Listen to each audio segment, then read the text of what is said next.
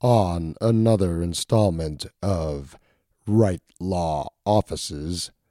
Attorney Anthony Wright discusses Nevada case law.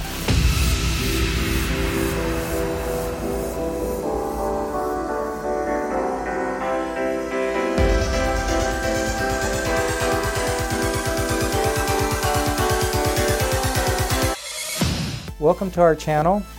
The goal of this channel and the podcasts that we're going to be publishing is to educate the general public on recent Nevada Supreme Court decisions so that you can know what your rights are in various fields of law.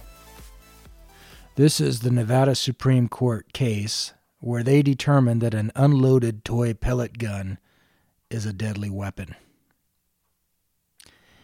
If you rob a bank with an unloaded toy gun, you will be charged and likely convicted of burglary while in possession of a deadly weapon and robbery with use of a deadly weapon. The Nevada Supreme Court decided this very issue in the case of Berry v. State. The defendant stuck a toy gun to a bank employee's head while she walked to her car during closing time. He made her unlock the safe, which took 10 minutes. During the wait, he felt her up and made lewd comments about her body being sexy, causing her to feel like he might rape her. Along with being charged with burglary with a deadly weapon and robbery with use of a deadly weapon, this fellow was also charged with one count of open and gross lewdness. Anyway, he ran from the cops, who waited for him to exit the bank and they finally caught him in an apartment complex hiding behind a washing machine. The cops saw the stolen loot and toy gun. He was convicted of the three crimes and decided to appeal while in prison.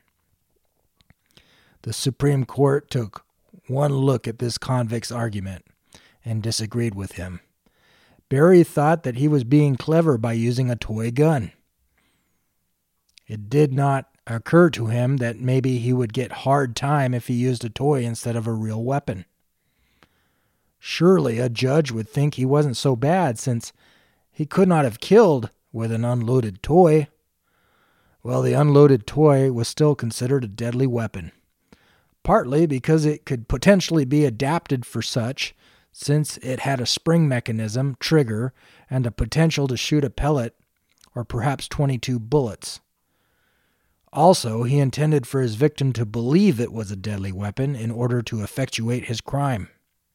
The victim, if she had been allowed to have a handgun on her while working at the bank, could have shot him in apparent self defense because she would have reasonably believed her life was in danger.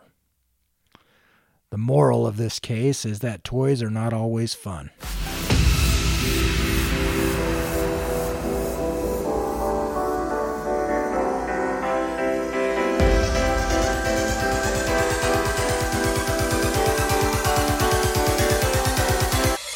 This show has been brought to you by our sponsors. Free, free, a trip to Mars for 900 empty jars. Burma-Shave.